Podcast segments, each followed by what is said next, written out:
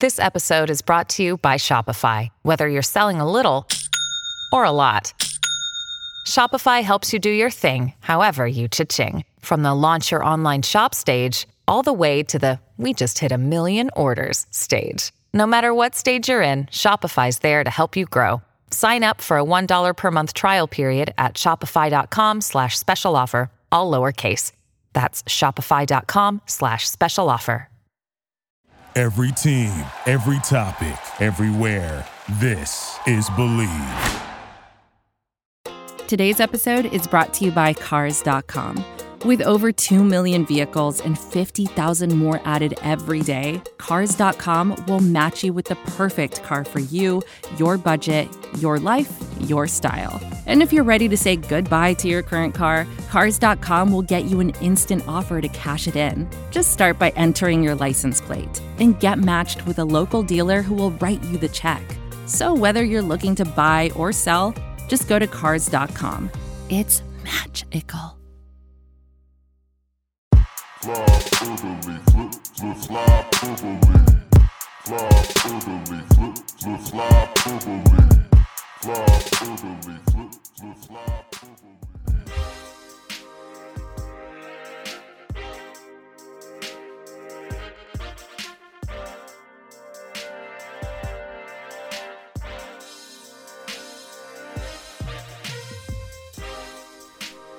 Chuck, it's been a long journey, but it's time for you to step down.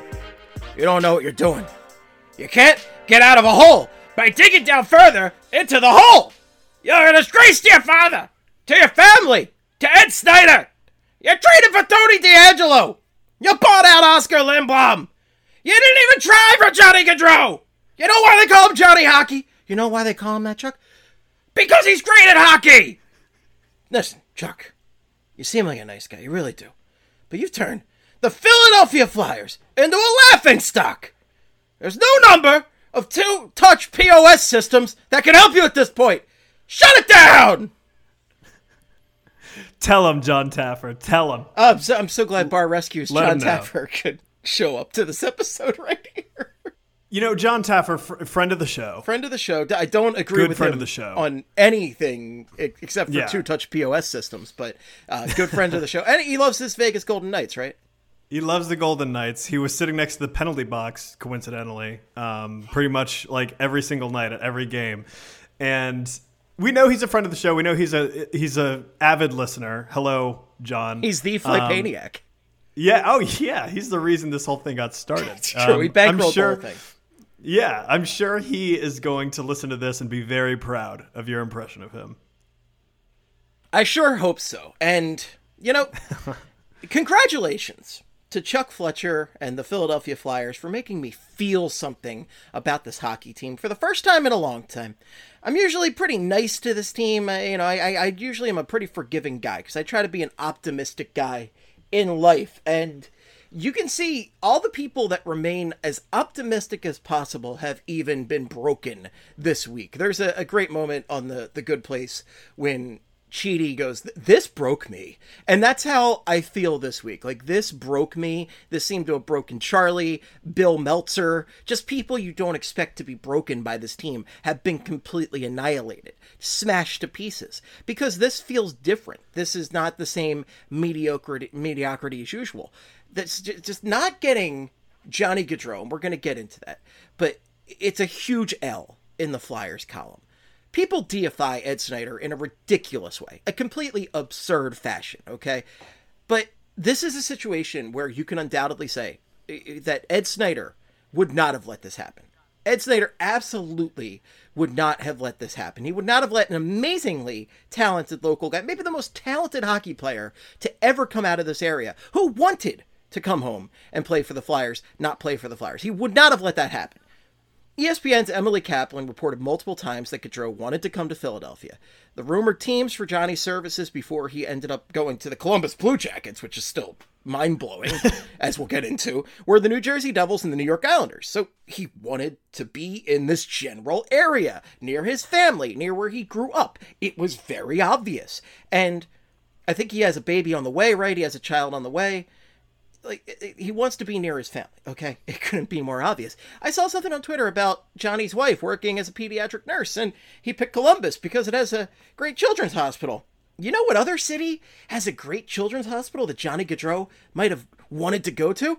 Philadelphia, with CHOP, one of the best children's hospitals in the entire entire United States, if not North America. It, it's it's just comical.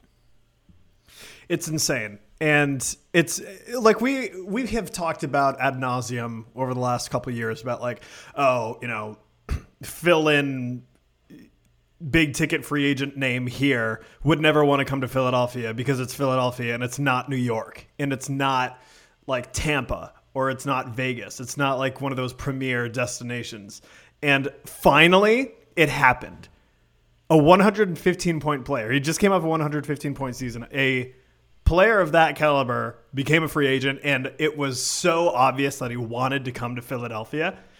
And the Flyers decided not to make it happen. They chose not to. And l- listen, I know there are people out there saying, you know, we don't know what Chuck knew. Chuck, it was it was much harder to make it work than than meets the eye. That doesn't matter. When someone like Johnny Gaudreau is available, you make it happen. It has to happen, especially when you're a team like the Flyers right now that has tot- totally bereft of any high end talent. You must move heaven and earth to bring in a player like that and reinvigorate the fan base because currently there's no one on this team worth watching, really. Who? Like I don't get me wrong, I'm a huge I love Sean Couturier and I love Kevin Hayes. Um, I love Travis Konecny.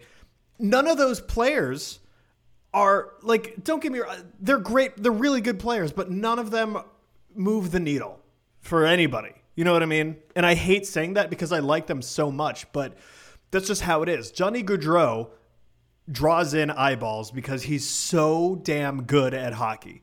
And the fact that they just didn't maybe they did try and Chuck Fletcher was just saying, "Oh, you know, he I don't know why that press conference was just baffling. I don't It know why he said maybe the worst press conference I have ever seen a member of the Philadelphia Flyers do. And I've seen some bad ones over the years. And he he Right. just completely punted the shit out of this press conference. It was just abysmal. Like my thing is this: if so, what he says is they were never in on Johnny Gaudreau. So if they were never in on Johnny Gaudreau, you should be fired immediately. Because how can you not be in on the top pro, uh, prospect, the top free agent, and he wants to come to like? How can you not be in on that? And if what he meant was we weren't in on Johnny Gaudreau, if that if what he meant by that was we didn't offer him a contract, you should also be fired for that. Yes! Why would you not give him a contract offer? Who knows? He where did he he went to Columbus for what? Uh, nine point five million. I guarantee million. you. There were rumors I guarantee you. Calgary he would have come. more. Yes, and like based off of that exact. Jersey fact, offered him more. One could imagine that he would have come to Philadelphia for less than nine point five million. Or even Like, nine probably point five eight. million is fine. Like, because you can make that work. That's not Yes, insane. That that is not like Yes. 14 million or anything. This is 9.5 million. You just traded Claude Giroux, who was making what a million less than that, just a, a maybe a million and some change less than that. Right, right. Like yeah. you can make this contract work. And uh, looking at this roster, uh, who's okay? Number one, I want to know who said no. Who's the one who said no? We're not going to do this because okay, there's one explanation. There is one explanation for why you wouldn't go after Johnny Gaudreau, and that explanation is we are not going to be competitive anytime soon. So we are going to scrap this roster for parts and restart. And we know they're not doing that because this moron, Chuck Fletcher, has come out and said multiple times that he's going to do an aggressive retool.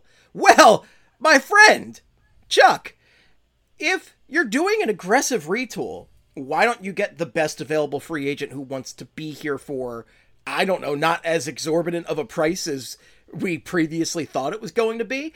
I, I just, Right. I don't understand it at all. And I, I don't understand. You couldn't you couldn't make things work for Johnny Gaudreau? Really? Really? Oh, you're too Well, concerned about culture and, and think you have a good group already? Really? Who was it? Was it Clark? Yeah. Was it Holmgren? Was it Torts? Who said no? like the problem I have with the whole thing about like them not being able to make it work is like I feel like they're looking at this like, oh, well, if we try to buy out JVR, because really that's the main thing they had to do, like buy out JVR and then you can make it work. If you bought out JVR and traded, I don't know, Travis Konecny, who I like a lot, Right, right, right. but is easily tradable and a guy you could get good draft picks for, Yes. that's enough money pretty much right there. Maybe, Yeah. I don't know, move Patrick Brown, who, what does he even do? I forget Patrick Brown exists twice a week. I know. Yeah. Like it was extremely doable. And my thing is like I feel like they were looking at this like, "Oh, well, we can't get rid of our first round pick." Certainly not the first round pick. Like why not lottery protect it and then like trade another pick? Like I don't know, like you have to you have to view this situation. Like it's not just doing all the like it's think of it like a trade. You're essentially trading a first round pick lottery protected and like perhaps another pick and james van riemsdyk for johnny gaudreau that's a pretty good trade i would do that trade I, in a heartbeat, not even I would do that trade. And like, I feel like they're looking at it like, oh, we can't just give away those things for nothing. It's like you're not giving those. You're not just getting rid of those those assets. You're getting Johnny Gaudreau out of it. And what's so special about Rasmus Ristolainen, who they just did this for last year? They moved heaven and earth to get Rasmus fucking Ristolainen, who I have heard he's a great guy. I'm sure he's a great guy. I don't like him on the ice. He's not good. He's not a good hockey Right. player. And they did everything in their power to bring that guy to Philly. So why wouldn't you bring the guy who would sell out your building on night one? Who would have the top selling jersey in the NHL this season? I can almost guarantee you that why wouldn't you do that? I I, I don't understand. Well, I can tell you right now, Steve.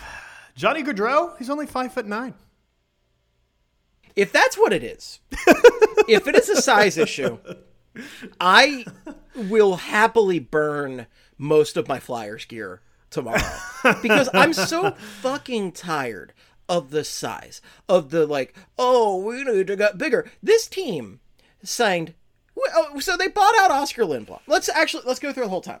Okay, so we haven't recorded in two weeks at Flyperbole. I've done like 16 podcasts since yeah, then. we haven't we haven't done like a like a full like studio quote unquote version. Yes. we've done like live versions, but Yes, but we haven't really just sat down and gotten to talk Right. about all of this bullshit because a couple weeks ago, Tony DeAngelo, I'm gonna have some fucking words about that guy. Let me tell you, Tony DeAngelo, they trade a bunch of picks to get his rights as an RFA, and they signed this fucker to a two-year, five million dollar a year contract. It's ten million dollars, five million a season. So that's a five million cap hit right there for an offensive defenseman. Okay, let's put aside the character issues, which I don't want to do, and I'll get into that. But this guy doesn't play defense. He is a defenseman who plays zero defense. And yeah, you traded valuable assets for him and you signed him to a huge contract for I, I think a player of his caliber. I find that a huge contract. So then then they're like, well, we don't have any money. What can we do? Well, why don't we buy out one of our most popular remaining players, a guy who has just come back from uh, one of the worst experiences we could imagine with uh it was, it was lymph- lymphoma that uh, Ewing sarcoma. Ewing yeah, sarcoma. sarcoma. That's it. Sarcoma. So, you know we've shortened it to cancer uh, for simplicity's sake. Unfortunately, you know uh, Oscar Lindblom fought through this, came back cancer free, and he's been the best story of this team for a while. And they bought him out, and it, you can understand why, right? He's making three million. His contributions haven't been what we would really, you know, expect, but it still sucks. Uh, it was a hard pill to swallow, especially given the character issues with DeAngelo. But I can understand this if you're gonna bring Johnny home. Okay, if this is all to get some room to bring Johnny home, it's all worth it. It's all worth it. But no, no, they didn't bring Johnny home. No, what did they do with that three million dollars? They brought Justin Braun home, and they signed Deslauriers to a four-year contract for a 31-year-old goon. Four years. Are you shitting me? The reaction on the live show to that breaking news happening in real time was just chef's kiss art. It, it was. It, it was. It was almost like was, an experiment. uh, yeah. It- yeah. The here like I, I can't like that. That's what kills me. Like, listen, if the Flyers didn't get Johnny Gaudreau, I'd be I'd be really annoyed. But if then they turned around and got Nazem Kadri, like, don't get me wrong, he like they would have He's gonna get overpaid for him. overpaid. I- yeah. He's gonna get overpaid. And honestly, like the way things are going right now, I wouldn't be shocked if he just like returns to Colorado. But like the way things are going, if they had got if they had acquired Nazem Kadri, I wouldn't be pissed like I am now because at least they're doing something. They're bringing in a high end player. Now, granted, he's not. I don't think Nazem Kadri is nearly as talented as Johnny Gaudreau, but like he's a very, very good player. And he does make a difference on the team. And he honestly, he fits pretty much what the Flyers would want. He's like a tough dude. He he's hard nosed, puts on big hits. Some of them are dirty, but that's whatever. Like who gives he's a a shit? good, pla- that- he's a legit good player. Exactly. Like he's a legitimately good player. If they had done that, I wouldn't really be angry because they're doing something. The Flyers, by bringing in Nick Deslauriers, he he's he actively makes the team worse, and they are just bringing back someone who they traded a few months ago. And this is part of the quote unquote aggressive retool. This isn't a retool. You're just you're just resupplying the team with the same garbage tools that you had before. Same shit, This is year. not a retool. Yeah, this is not a retool. It would a retool, an aggressive retool in my head is you trade like a quarter of the players currently on your team and you bring in new ones in return. Like a bun- a series of hockey trades. That to me is what a an aggressive retool is. And this offseason could not have been more not that. And he like I just don't understand why Chuck Fletcher like said that and then just to go back to the press conference thing, like, you know, about him saying that they weren't in on Johnny Gaudreau. If they weren't, that's despicable and that's like that's absolutely worthy of being fired immediately. Um, but if they were in on him and they just didn't get him, why not just say that?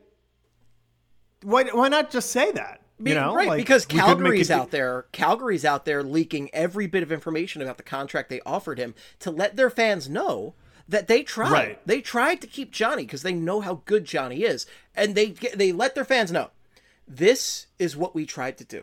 Johnny didn't want to come back here. Okay, we tried. It was beyond our control, and that's great. And the fact that the Flyers came out and openly said, "We didn't try. It was too hard." That quote, too that hard. it was too hard, Too hard. Yeah. Too difficult. too difficult. What are you paid for, my guy? What are you paid for? I Chuck Fletcher is a guy that we even like came out last season, right? And we went through the the timeline, and you said, you know, he's made some really bad moves, but he's made some pretty good moves, and I can, you know, forgive some of that. Nothing he has done this offseason has been good. He has somehow worked his way into a cap where he can't even afford a backup goaltender at this point. He Yeah. must be the worst negotiator in the history of hockey, in the history of sports. Because I don't has he ever won a trade? He probably won the Ryan Ellis trade, but I was gonna say, is yeah, that really like, winning when the, guy only plays three games for your team? Yeah, and like that's the thing. And Bill and Kelly were talking about this on the um, the flagship show the other day. Like, is it really a win for Chuck Fletcher? Because like, what if like the amount it took to get Ryan Ellis, it wasn't a lot, which means maybe there weren't a lot of teams inquiring about Ryan Ellis because they all knew of his medical situation. But the Flyers didn't. So if that's the case, then obviously it's a loss. But like given what we know, the Flyers apparently, you know, I, I don't know. But like I still kind of chalk that up as a win because like I, that's a gamble I would take. I would Did take the gamble the day. gamble? Yeah. Yeah. Yeah, I would definitely take that gamble. I would so take I the gamble. I wouldn't take- necessarily I wouldn't take the gamble he took for Tony DeAngelo. I think that's such an no absurd No. a- an absurd PR hit that you have to take for not that much benefit, really. The guy can't play defense. He's a, a very talented offensive player. Okay, I will admit that. Very talented offensive player. The guy can't play defense, and that's his position. And the funniest thing, the biggest joke, is they're gonna give him top pairing minutes. So it's gonna really Yeah. rely on Ivan Provorov to be a defensive defenseman. And Provorov, you know, he has benefited when he's had guys next to him that can move the puck, right? But he's never had to play the sheer amount of defense he's going to be expected to play next to Tony DeAngelo. So just, Right. I, I don't understand what Chuck Fletcher was doing. I don't understand why he thought, okay, I'm going to bring this guy in, but not Johnny Gaudreau. And looking at this roster, the only guys I would possibly even like hesitate to dump, you know, in favor of getting Johnny Gaudreau. Sean Couturier, maybe I would hesitate because I really like Coots and I think he is extremely talented. That contract maybe- though. Yeah, but maybe he'll live up to it. Who knows? He's the only guy I Yeah. could say that about. Uh, that's pretty much it. Carter Hart, and I, I, I might yeah, have only- slight hesitation for Joel Farabee, but I would move almost Yeah. anybody else in this roster. Obviously JVR, obviously Kevin Hayes, uh, Owen Tippett. Sure, I like Owen Tippett, but who gives a shit? Cam Atkinson, same What have thing. we seen from Scott Owen Tippett though? Like what? He's fine. We haven't seen a thing from Owen Tippett. But you know, he's like what twenty three. I don't fucking know. I don't fucking know. Why? Why didn't you move Morgan Frost? Morgan Frost needs to change of scenery more than anybody. yeah. Why don't Why didn't you move Morgan Frost? TK could choose a change of scenery. I like TK. Move him. Trade him. Yeah, Because yeah. I so I just played around in CapFriendly. Obviously, different situation entirely. And I got rid of the Panthers first round pick that the uh, you know the Panthers first round pick that came back in the Drew trade. I got rid of Travis Konecny. I got rid of Morgan Frost, and I never got TDA. And I shockingly was able to get Johnny Gaudreau on this team and cap compliant. Who would have thought? So imagine a top line of Johnny Gaudreau, Sean Couturier, and Cam Atkinson. Imagine you that, That would be fun. You know who imagined that? Cam Atkinson, who took a picture with Johnny Gaudreau and posted it to social media yesterday. Oh, that was so bad. That, was, one so... of the biggest troll jobs I've ever seen in my life. And you know what? It was fucking funny. It was in Philadelphia too. Is that right? Eh, So he I was imagine, really doing the victory. I imagine it was. I, I mean, I couldn't. I imagine it was. I mean, I wouldn't be surprised if Cam was in Columbus. yeah, yeah, that's true. It could have been either place still- because you know Cam's got ties in both places, and as we all know, Johnny Gaudreau has a number of ties to the Philadelphia area and South Jersey. You know where he should be playing. It's like, yeah, it, that was that was crazy. When I saw that tweet, I was like, oh my god, Cam is he's rubbing rubbing our noses in it big time. But that would have been a fun first line though. Like Atkinson. I think Couturier, Cam was Gaudreau. rubbing Chuck Fletcher's nose in it a little bit. Maybe he was. Like, if you're on the Flyers, how are you not pissed that they didn't do this? Like, I can understand maybe if JVR is well, JVR should be pissed because he's been dangled out there as garbage, and he's not a garbage hockey player. He's just maybe a guy who's overpaid at this point. But the guy can put up 20 plus goals, and he's genuinely a good person. So He I, is, I, yeah. I would be pissed off at how I've been treated in the media if I was JVR and. TK, you know, again, I, I like TK a lot, but you know, again, he's a guy who's been dangled, who's had some rumors about him and everything, and I, I don't fucking know, man. This is one of the most frustrating situations I've ever seen in my 30 plus years being a Flyers fan. what sucks is like for the most part, like this is a very likable team in terms of like the the people on the like. Sean Couturier seems like a decent dude. Cam Atkinson seems great. JVR is great. Scott Laughton seems fantastic. Um, Rasmus Ristolainen apparently is a really cool dude. Supposed Carter Hart seems nice guy. great. Yeah, but like none of it is like that doesn't matter. It like they need good ta- they need talent. And like being a good guy doesn't do anything for the team and I don't know if that's even like I don't know if that's even like a big deal for them. Like I don't know. Clearly I don't it's give a shit. They Tony DeAngelo. Right, exactly. If, exactly. if you're looking for good people on the team, like you don't go get Tony DeAngelo. So like I, I don't know what's it's just a crazy hodgepodge of weird moves that none like none of them make any sense at all.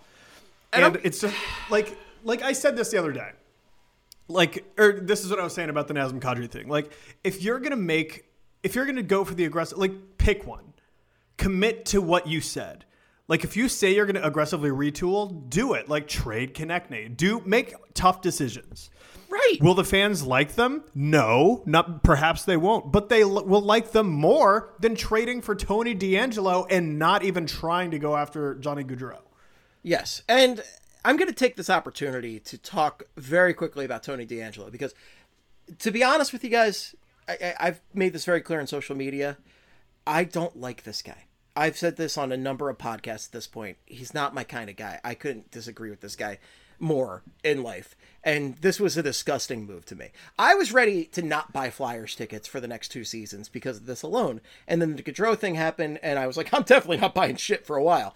But let's talk Yeah. about DeAngelo. I, I just. I, this is actually what I want to say is this is the last time I want to mention him. I don't want to talk about him again unless he does something, which you know, might happen unfortunately. But yeah. I don't I don't want to even talk about him on the show after this. But you know, he's just an exasperating player. He's a guy who's made his politics very well known. And you know what pisses me off is people who make stuff like like COVID preventive measures into political issues. I don't consider that a political issue. I think that's a public health measure. And you know, uh, the I, I'm sorry, but January 6th is an insurrection. Okay, it's it's not it's not a political issue. It's an insurrection. Right. But this is shit that like they're like, oh, that's just as politics. No, this is this should be controversial fringe shit. Okay, I don't want this openly here. Yeah, these I'm sure a lot of guys around the league have these opinions, but those guys are smart enough to shut up about it, to not talk. about Yeah, they don't make a podcast about it. they don't make a podcast about it you know like it's so exasperating and it's one of those things that you know it's a sobering reminder to me of the business of professional sports you always want to say like oh my team would never but your team absolutely fucking would we sweated it out when the eagles were rumored to be on deshaun watson that was really out there that was That was scary. Yeah. rumored for like a year. And Deshaun Watson, you know, if 20 plus women are speaking out against you, you're probably not a good dude. Yeah. And, you know, there's just there's so many like issues surrounding Tony DeAngelo where it's just like this isn't just, you know, his name being thrown out there and like he clearly it's like the cliche like if there's smoke there's a fire and like he it's just it's just so clear that he's not exactly a stand-up dude. He got kicked off the Rangers. Like, even if you're just talking from a hockey perspective, he got kicked off Yeah. the Rangers for a locker room incident. And, you know, Yeah. we've heard. And then the Hurricanes could have brought him back.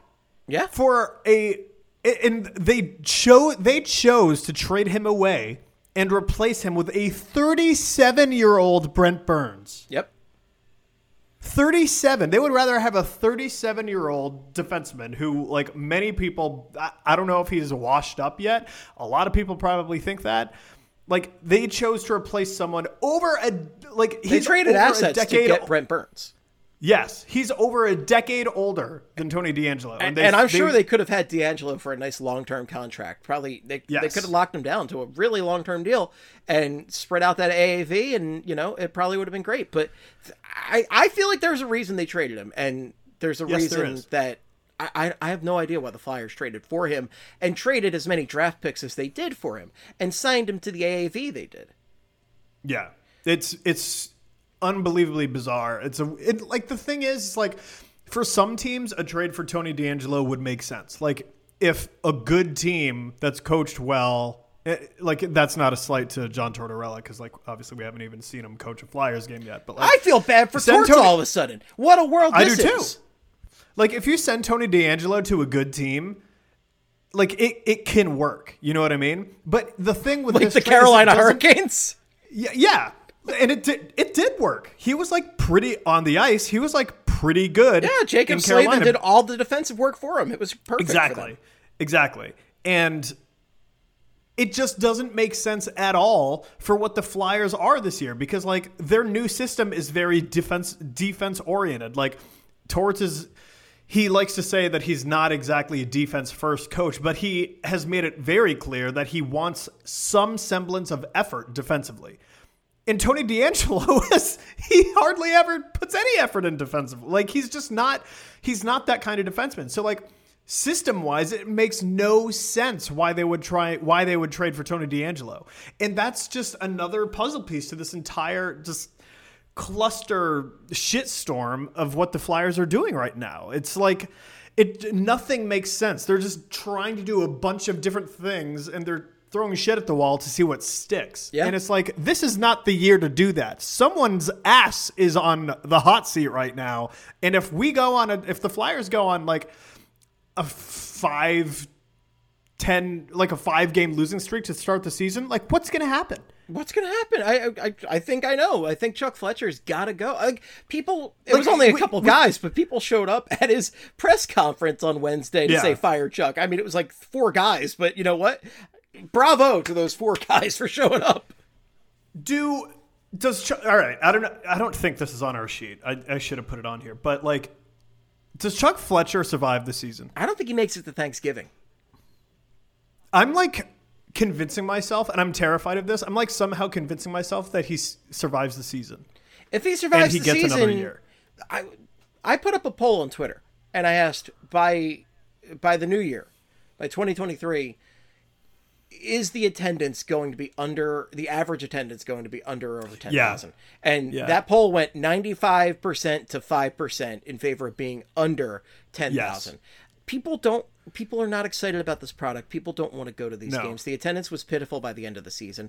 And I don't understand how they think like Tony DeAngelo and not Johnny Gaudreau is going to make that better, help going to help this team Yeah. win hockey games. And I just want to get back on my soapbox for one more minute and just say like you know, I, I know that sports don't give a shit about your morals, and fuck me, that sucks. It just it sucks.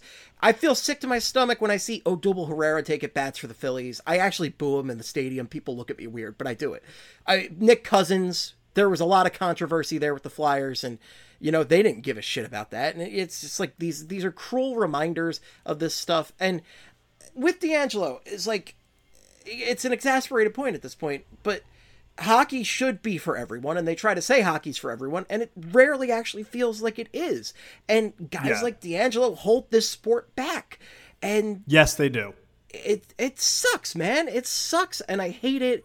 And you know shame on chuck fletcher and the flyers for making this move and for everything they've done this offseason. It's just a, an absolute atrocity and I, I can't forgive this club anymore. I can't give this club any more breaks. I'm absolutely done What what another thing that really kills me is like if Tony DeAngelo had spent the entire like last year with the Hurricanes like squeaky clean, like you didn't hear anything bad about him or anything like that, then I would be like I wouldn't like the move at all, but at least I'd be a little more accepting of it. Maybe I'd be like, "Oh, well, like maybe he's learned." But the what kills me, and I think about this every day, is during that playoff series against against Boston when uh, Brad Marchand was you could read his lips. He was calling him a racist on the ice after they got into an altercation, and that makes me wonder: Did he say something on the ice that day? Right. Like, well, and like, Like, obviously he's got a he learned? reputation. I don't think he's learned shit. And Chuck Fletcher came out and said, well, he's learned from his experience. And I'm like, has he? He got into a fight with Gerard Gallant on the bench in the Ranger series. And like, this is a guy who Yeah, I don't think he's learned anything. I don't think he's ever shown any remorse. He actually had to say in his introductory press conference for the Flyers, "I'm not a racist." And thank Yeah. you know, I'm thankful for the press for a- asking that question, but like he pretty much just said, "I'm not a racist," and like that was good enough. Okay, this is the proof is in the pudding. And if the Flyers want us to accept this move, and they want us to accept that Tony DeAngelo has changed, he's got to put in some work. He's got to do some actual public efforts. North Philadelphia, West Philadelphia, work with Snider Hockey. Like you actually have Yeah. to show us that you've learned and you've grown and you're different. I don't think he's going to do any of that. Prove me wrong. Prove you're a better person. Uh, Be Yeah. you know, Like, be good on the ice, the- but be better off the ice. this is uh, this is a bit apples and oranges, but I'm going to bring it up anyway because it's semi-relevant. Say what you will about Michael Vick. When the when the Eagles signed him, I was I was livid. Oh, me I was like, me you've too. got like I le- I legit was like, I'm gonna become a Dolphins fan. like I was like, I didn't know what I was gonna do. Yeah. And th- but to his credit, and this has nothing to do with his play on the field because that first year he didn't do anything. He did nothing when, in that first year when he was backing up Donovan McNabb. He, what made it work for Michael Vick was that he true he proved that he changed as a person, and Well, he also went to prison. and he did his time. He he literally did. his time. He did. He did. But like he he totally flipped the script. Like he was going out to like dog shelters and helping out and like raising awareness for like cruelty to animals and stuff like that.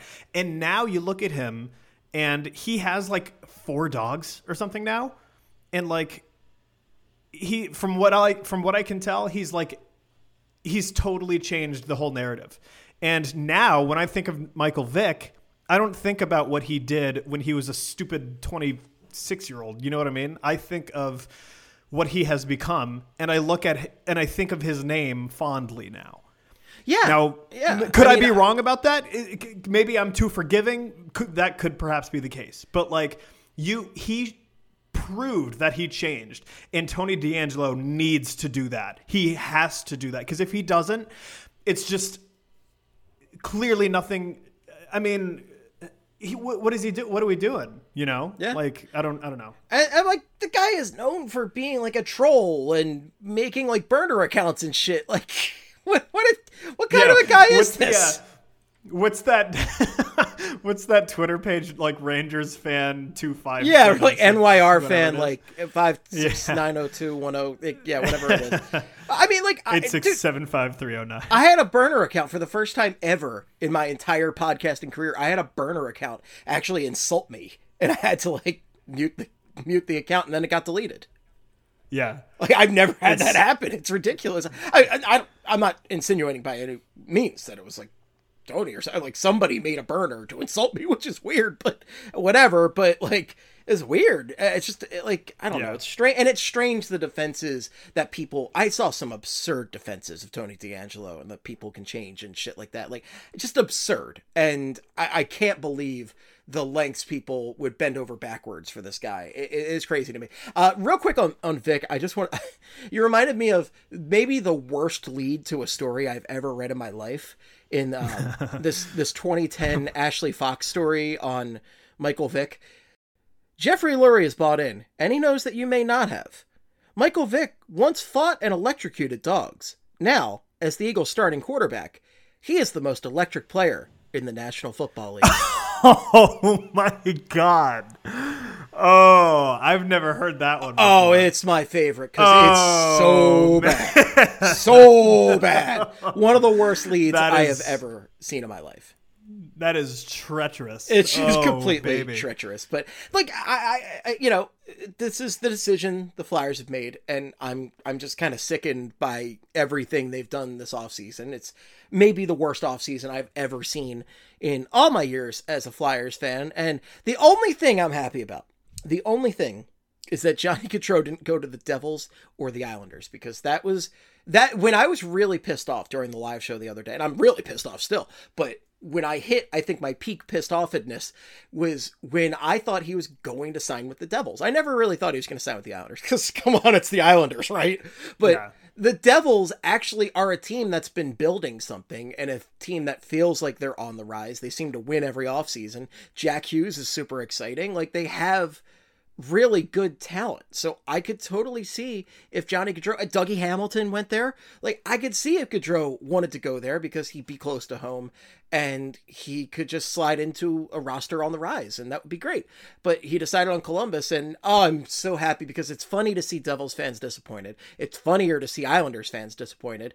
I hate the Devils. I, I know younger fans don't have that hate for the Devils that I do because I dealt with Scott Stevens, noted war criminal, and Marty Brodeur and all those assholes. but and Lou Lamoriello at his the peak of his Emperor Palpatine powers, but like not seeing him sign with the Devils great. And you know, I, I know this probably wasn't the case, but a small part of me likes to think that he didn't sign with the Islanders or the Devils because that's they're bigger rivals to the Flyers than the Blue Jackets. Because the Blue Jackets, we've discussed them before. I know you have like a weird hate for the Blue Jackets, right? But like the Blue Jackets are just kind of like up to this point kind of a nothing franchise in NHL history. They have weird jerseys, they have a weirder yeah. mascot. I think Stinger is a bottom 5 NHL mascot, but top 5 for weirdness, but like really weird. I, I don't get it. They have the cannon which actually scares Johnny, which is hilarious.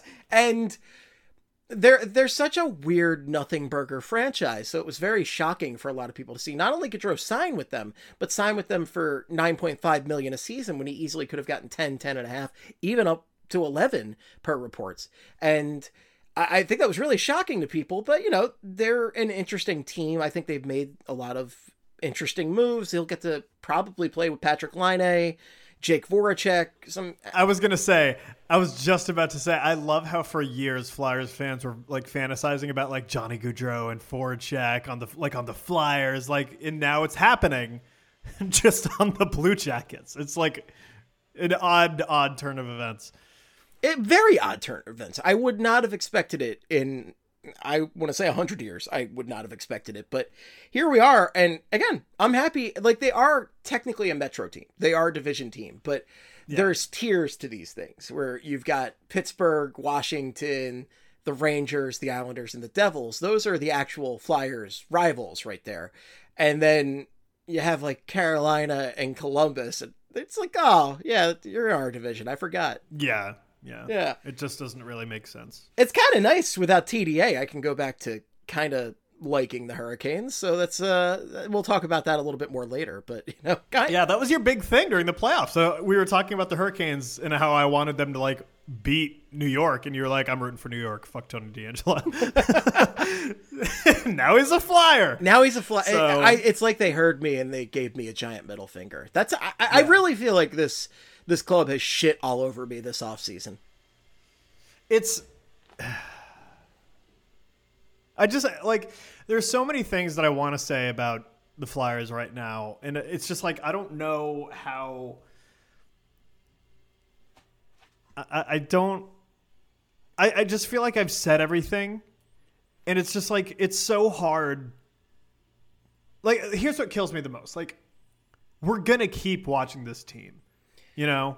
I'm really like, I, I- I'm gonna tell you this up front right now. I am gonna half-heartedly watch this team, and it's already been pretty bad. They've Oh, been I am too. I they have too. been relegated to the tablet. Okay, they're not even on the main TV anymore. They've been relegated to the tablet. And apologies to Jim Jackson. I don't hear his wonderful play-by-play most games. I love Jim Jackson, but I just kind of keep it on in the background. And you better believe me when I say that I am really not going to pay that much attention to a lot of these games. I'll talk about the team, right?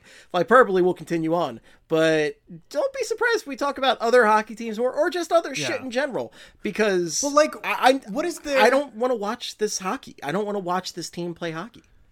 What is there to be excited about for this team right now? Like at least last year, at least there was Gaudreau. Er, Gaudreau. At least there was The hope of Gaudreau. yeah, the hope. But at least there was like Giroux, and there was like you know Ryan Ellis. Like they had done some things. You know what I mean? Right. Uh, Sean And, like, Couturier is always, you know, a great player, and then he got hurt all season. Joel, Joel Farabee. Farabee. I love Joel Like they had a young player. Like right now, the Flyers just don't have anything that moves the needle, even for diehard. Like I, the only thing. Well, all the guys that move the needle keep- are hurt. Sean Couturier is coming off a major back injury. Joel Farabee is going to be hurt to start the season. Even Bobby Brink, who's a guy that we were excited for as a rookie, right? He's got a hip injury. Yes, yes. The only thing that that there are only two players who make me who are going to make me want to tune in every night to the Flyers, and that's Bobby Brink, who's hurt, and Cam York. Yes, I No like Cam else. York a lot. I, I'm excited for Cam. I York, like him too, but I'm scared. I'm scared for Cam York. Cam York's right now third pairing, and he won't get first power play time because DeAngelo's going to be on the first power play because that's why you signed DeAngelo is to play on your power play and improve your Yeah. power play. But like honestly, and we were we touched on this earlier, and like you know, like I want to bring it up again. Tony DeAngelo is he's so not defensively oriented at all. How is this going to work between him and John Tortorella? And to go to touch back on what we were saying earlier, imagine being John Tortorella right now, looking at this roster and looking at what the team's doing. Like he must be sitting there thinking, "Oh my god." what have I gotten myself into? And I'm sure they gave him some sort of like lay of the land as to what they were planning on doing in free agency. But like, how does any of what they have done make any sense for John Tortorella, the coach? And actually, my biggest fear that I've only thought of today with Tortorella is did Tortorella say that he didn't want Gaudreau here? Is Tortorella like I doubt it, but did he say that? Is that, wouldn't part of the reason? That wouldn't be crazy either. Yeah. That wouldn't be crazy either because, like, as we've said, like he likes it when players are, you know, they. It not that they're like all s- trying to be Selke winners or anything, but he likes it when they when players put in like you know a solid effort defensively. And like, oh has Gaudreau really ever been like? No, because guess what? You need some players to score some goddamn goals. And Right, one of the questions we keep asking ourselves about this roster right now is who the hell is going to score? You still have Van Riemsdyk because apparently nobody would take him even for free. And Max Pacioretty literally got traded for free the other day. Yes. He got traded for free to the Carolina Hurricanes. The rich got richer. And apparently James Van Riemsdyk couldn't even be given with a second round pick, which is hilarious. But I guess JVR is going to score some goals. Cam Atkinson will always score some goals because that's what he does. And if Farabee plays anytime soon, he'll score goals. But beyond that, like TK puts up a few, but like he doesn't score like you really expect him to. TDA is going to score some, and uh, that's pretty much it. like this really yeah it really comes down to and that here's the other thing this all like going into this season one injury to Sean Couturier season's over absolutely like Can we be assuming- awarded like, right now exactly one Connor Bedard upon receipt of Sean Yeah. Couturier injury?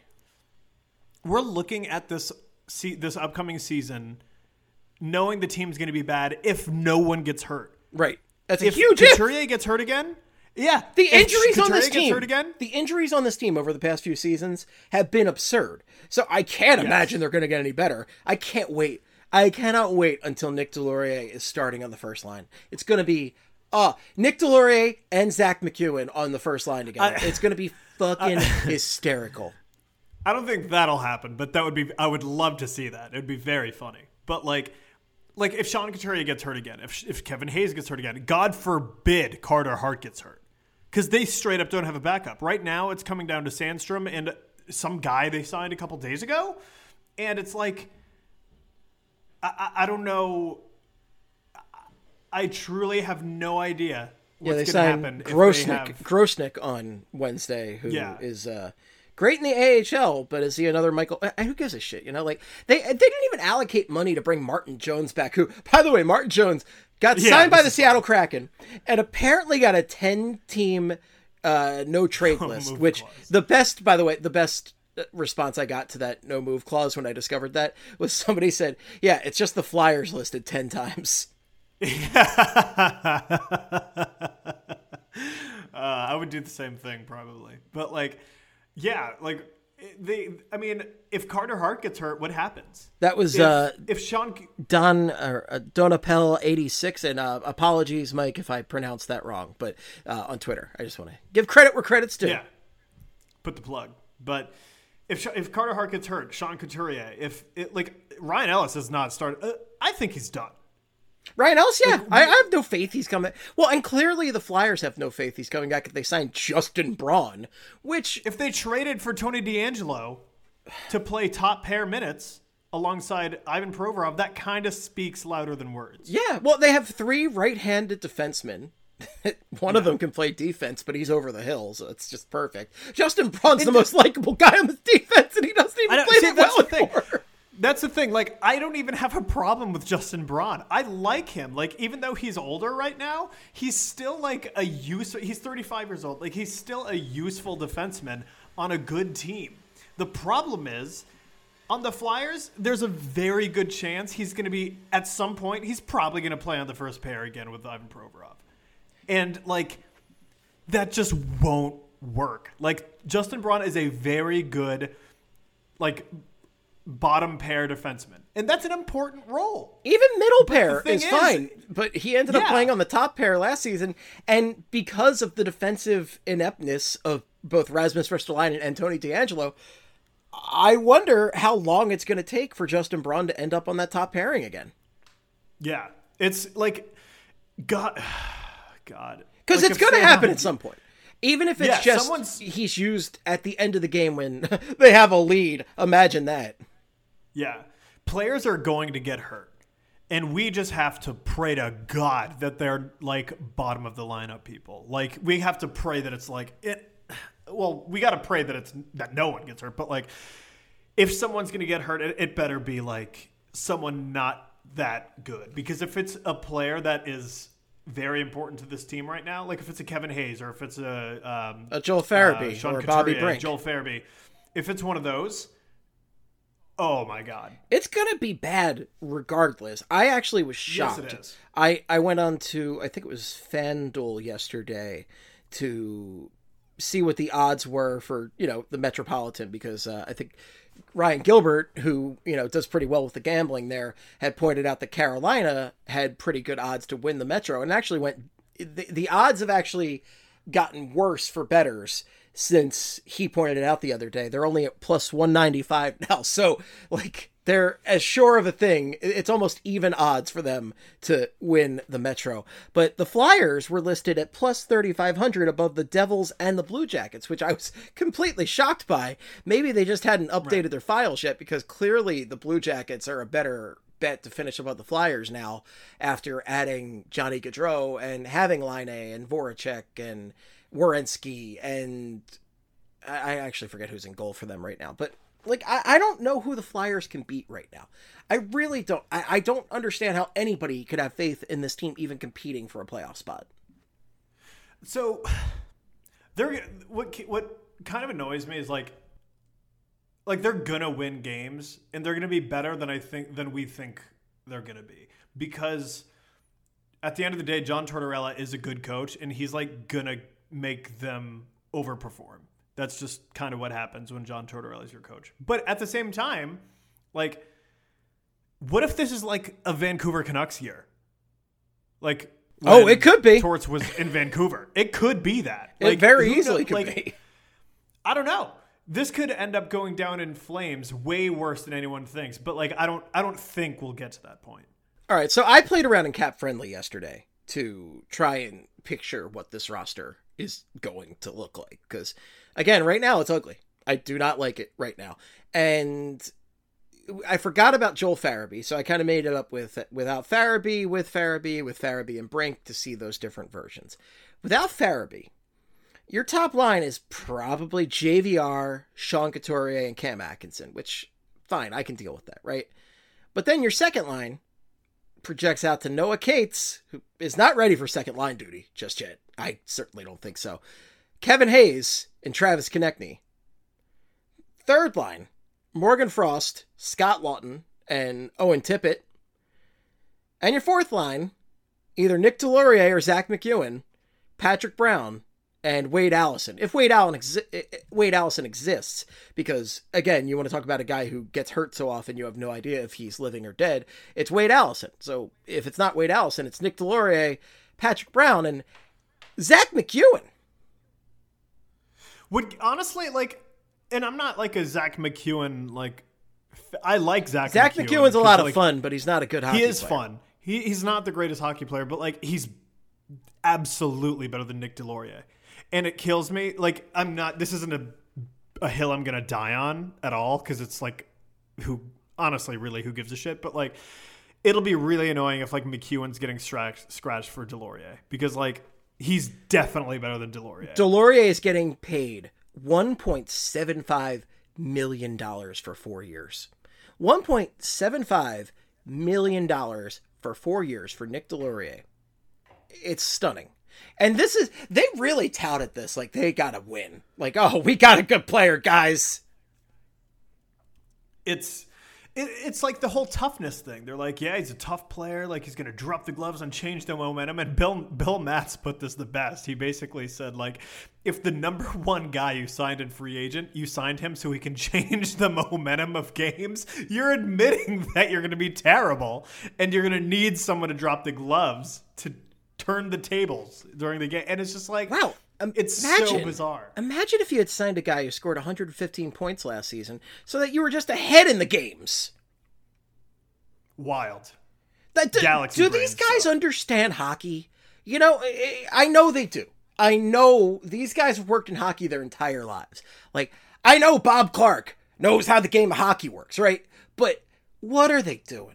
What are they doing? Guys like Nick Deslauriers, people aren't going to show up to see Nick Deslauriers. Nobody gives a shit about Nick Deslauriers. People are going to show up for Johnny Gaudreau. I don't get it. This roster sucks. I, I would have traded away a bunch of the bottom, like the kids. Like I like the kids, don't get me wrong, but like you got to get rid of some of them. You got to get some NHL ready guys if you want to win games. This roster isn't going to win games, even with Farabee and Brink. Okay, you got a bunch of second lines, third lines, basically. Brink, we don't even know if he's going to be good. Like, I, I'm hopeful he'll be good, and I, I think he will be, but we don't know he's going to be good. I And think he'll be I good, but Bobby you don't know any of these guys are going to be good except for like Yeah. Farabee and Couturier, and that depends on if they're healthy. But like, okay, let's say Yeah. let's say they're full power, right? They got those guys in there, and uh so your top line, I would project it out to Farabee, Couturier, and Atkinson on the top line, which is pretty good. You know, it's not the the greatest, but you know what? You'll win some battles with that. JVR, Hayes, Konecny, second line.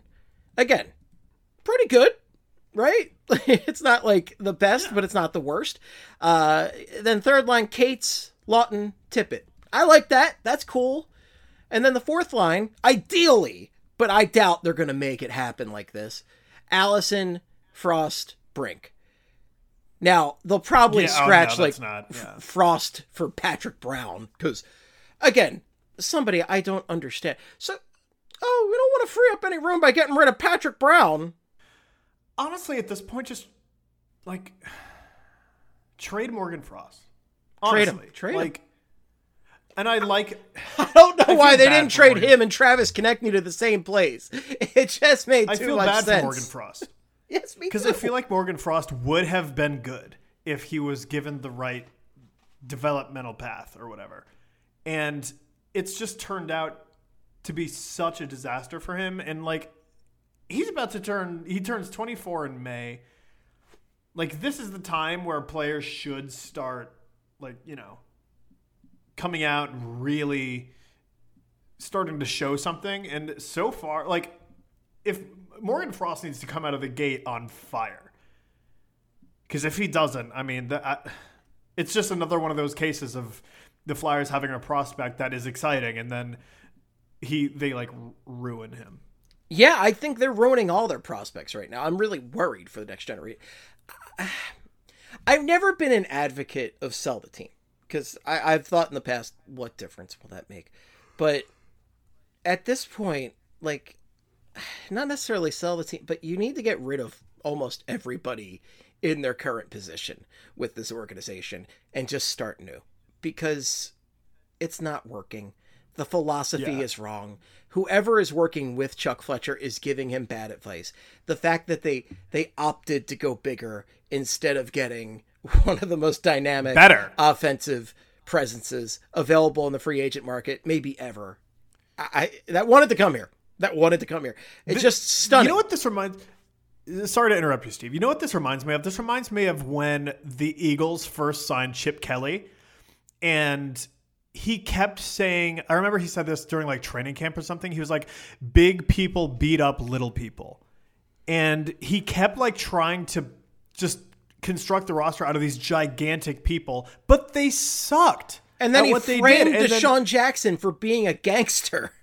Yeah, like he, Or for being in a gang. was- he specifically framed DeSean Jackson for being in a gang so he could justify cutting the fastest Philadelphia Eagle of all time. Right.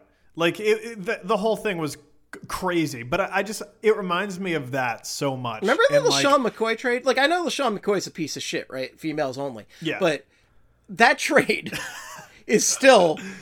That might go down. At the time, we're like, well, we got a linebacker out of it. And then he sucked. He was terrible. I don't even remember his name at this He point. did one cool thing. was? I only remember him doing one thing, and it was What was the his name? Kiko Alonso. Kiko Alonso. You sucked, Kiko Alonso. my man. You suck. He did one cool thing. I remember it was the Eagles Falcons that Monday night game in week one. And the Eagles were just playing like hot garbage.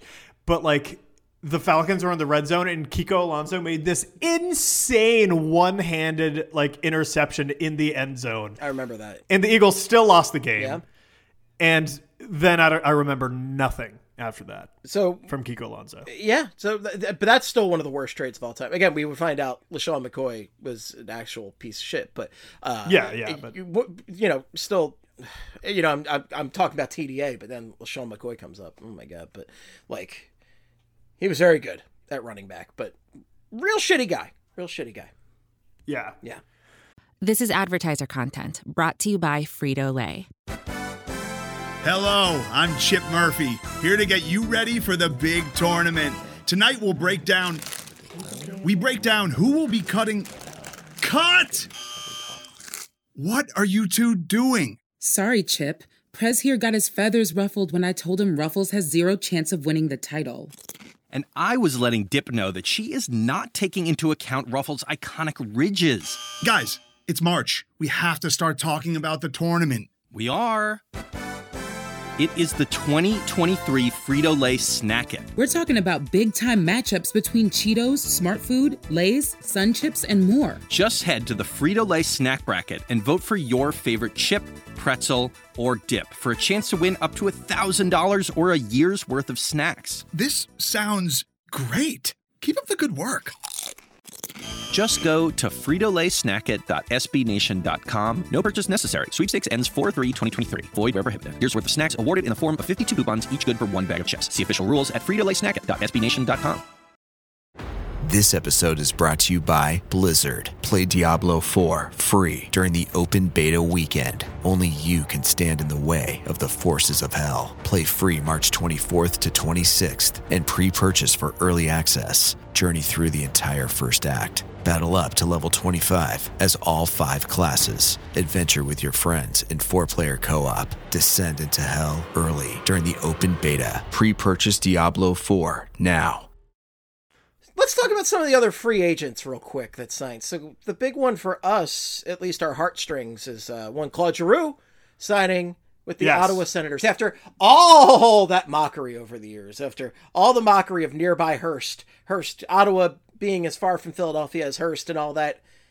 He did go to Ottawa. He signed there for three years, and he seemed really happy about it. So you know what?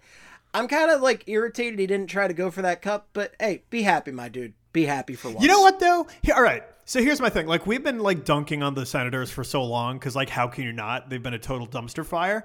But they've had a really good off, like a fucking good off season. Like now they got Alex DeBrincat, they got Josh Norris, they got Drake Batherson, they have Brady Tkachuk. And like all of a sudden, and uh, Thomas Chabot, like all of a sudden, they have some really good young talent there. They do. And I'm looking like, oh, Don't do like, this. are they building something right now? Like, I'm just saying. Maybe- They- listen, okay. I'm not. They I'm might not be saying they're going to be a playoff team like- this year. They might be a playoff team this year, but like if they are, they're getting roasted in the first round. Like they're just they're not there.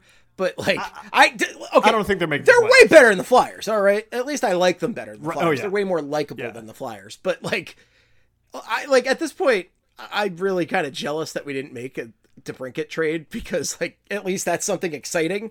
At least that's a really good Yeah. player. And just oh my god, but like they are building something, and it's it's a much better vibe. Their vibes are much better than the Flyers because Melnyk died, and they were like, oh, we're free. We could do actual fun hockey stuff now. Yeah, I like. I don't know. Like they're they really are build. I'm not saying they're building. I, I shouldn't say that they're building something, but they're they're building a good team. They I'll are. say that They are. They're But- definitely building a good team. I'm not saying I- I they're just- building like a dynasty. I think my man Claude is not. I don't think he's winning that cup because I just don't think they're even close to that. But you know, I don't thi- I think glad so, he's happy. like- I'm glad he's happy. Uh, Tim Stutzla. I, totally I like Stutzla. about Stützle. Tim Stützle. Like, like I'm just looking at the next three years for the Senators, and like they got a lot of good young talent. It- maybe in year they're only going to get better. That that's what I'm thinking. I'm thinking like two, three years. Not next season, but maybe like two, three years. They'll be in like the last year of Giroux's contract. They'll probably be like legit good, like really good. Good. Well, I'm just, I'm happy that he's happy. That's all. Yeah, I am too. It's like a breakup. Like I'm know, just dude, happy that that she's happy now. Thank God he's not here. Oh, thank God! Yeah, he, you know, the the ever like the the Claude Giroux over the years picture, right, where it just shows him morphing from a happy-go-lucky youngster into this Yeah, just like descending shell of a person, and Yeah. it would get worse this year. It's like you probably do the same thing with Sean Couturier at this point. That poor guy. I, dude, I feel so bad for so many players on the Flyers right now. Like, I feel so bad for Coots. I feel terrible for Cam Atkinson because he spent all those years in shitty, overcast Ohio, and now he's in Philly. And the team has gotten to the worst point. And like, Hey, Quiggs, did you ever stop to think that maybe Cam Atkinson's the problem? I'm kidding, of course. yeah, really. We got to find somebody. Um, but like, I feel bad for Cam Atkinson. I feel bad for Scott Laughton. I love Scott Laughton. I feel really bad for him. I think Scott Laughton. I think there's so many guys on this team because they have a bunch of B plus players that would work great on contenders. Like Scott Laughton, if you put him on a contender, I think he'd be amazing. Uh, Yeah. The same with Travis Konecny. Travis Sanheim, you put him on the Colorado Avalanche. Oh my He's god, He's a stud on the Avalanche. total stud on the Avalanche. Now, granted, you could put me on the Colorado Avalanche, and I'd be like a passable fourth line winger. You end up But, getting that, like, that Nazem Kadri money right there. Yeah. I'd get like a three million dollar deal just for being on the team, basically in free agency. But, How, like, how much did NAK make? That would basically be what you oh yes, I gotta, I gotta, because he right, signed over in see. Toronto, who has made some interesting offseason decisions themselves with going for.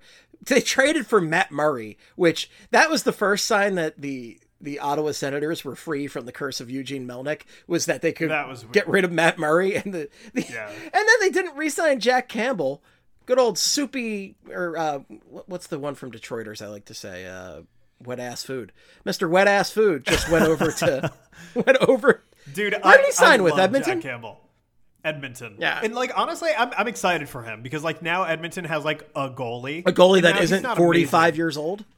Yeah, like he's not amazing or anything, but I I love Jack Campbell, man. He's like like as a dude, he seems so awesome. And like I talked to him once when he was a member of the Kings. He was visiting Vegas, and he just seems so chill. Like even after a loss, like the, he seems so cool. And um, I'm glad to see him doing well. But like, yeah, like so now the Maple Leafs got Matt Murray. Very odd. They got they also got Sam Samsonov, who like at one point was legit.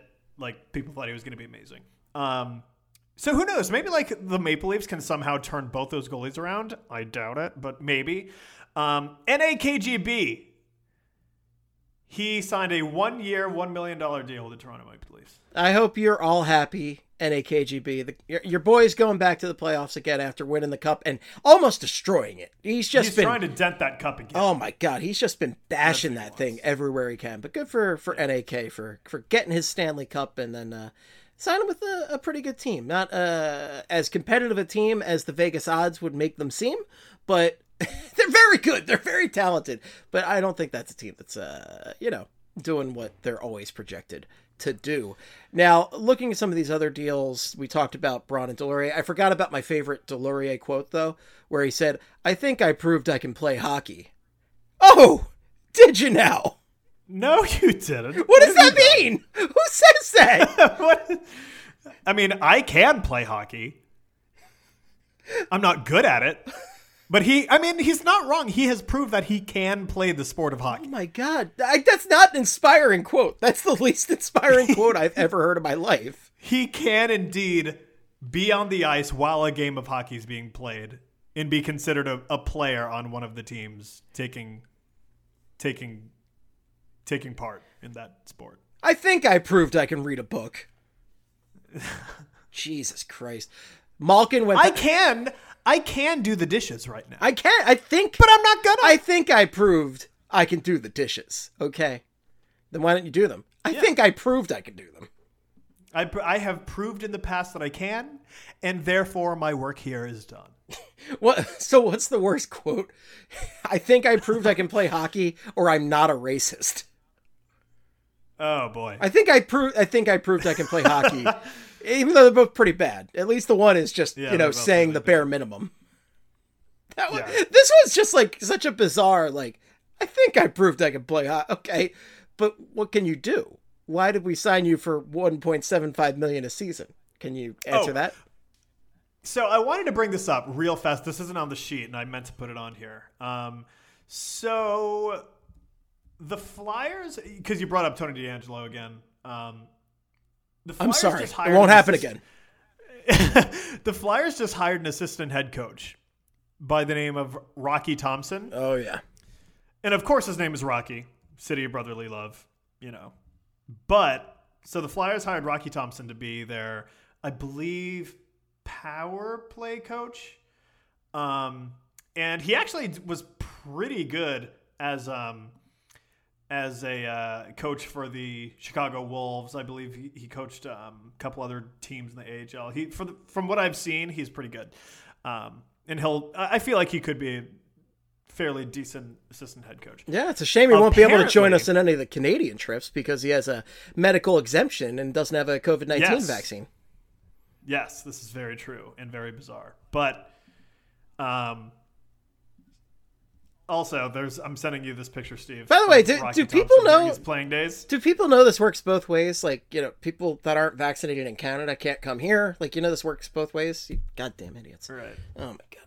I'm done with it. So there's I just sent you a picture of Rocky Thompson with a blue blue jay type hairdo. Oh my god. Um, it's pretty wild. it's pretty wild. I will say that's a great But- hockey picture.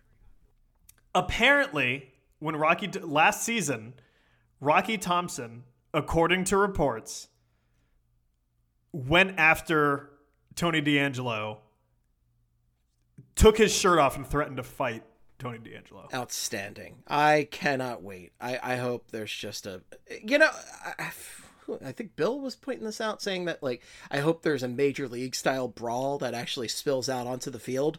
That would be, I- that would make the season for me. That would make this all worth it to see just an actual fight spill out onto the ice. Yeah, I think Bill said that Yeah. the other day. It, it's just, please beat the shit out of each other. Just go nuts. They they talked about a split in the locker room, and now they're like, no, the locker room's great. It's never been better. I, I- what are we doing? What is this team?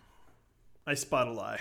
There's a lot of lies going on. Dude, around. you know what? We might maybe this whole time we're just underestimating the abilities of John Tortorella as a head coach. Maybe he's going to come in and just f- like fuck shit up and just basically do like kind of like the I'm the captain now meme. Like maybe he's going to do that and he's going to have like the tightest locker room and everyone's going to get together and it's going to be just like like balloons and cotton candy everywhere and it's going to be incredible. But that's just unrealistic. Like I I love Torts and I think he's going to do the best he can to make this a very tight knit locker room. But like, God, with some of the people in there, it's going to be really tough. there are some personalities, all right, and some lack of personalities. I, I just can't wait. I think Provorov and DeAngelo is such a like fascinating pairing to have Yeah. together because again, Tony DeAngelo allegedly had an incident with his Russian goaltender in New York. So and again, this is all alleged. He allegedly called him a commie. So how is he going to work with a Russian defensive partner? I don't understand. Did you think about any of this, Chuck?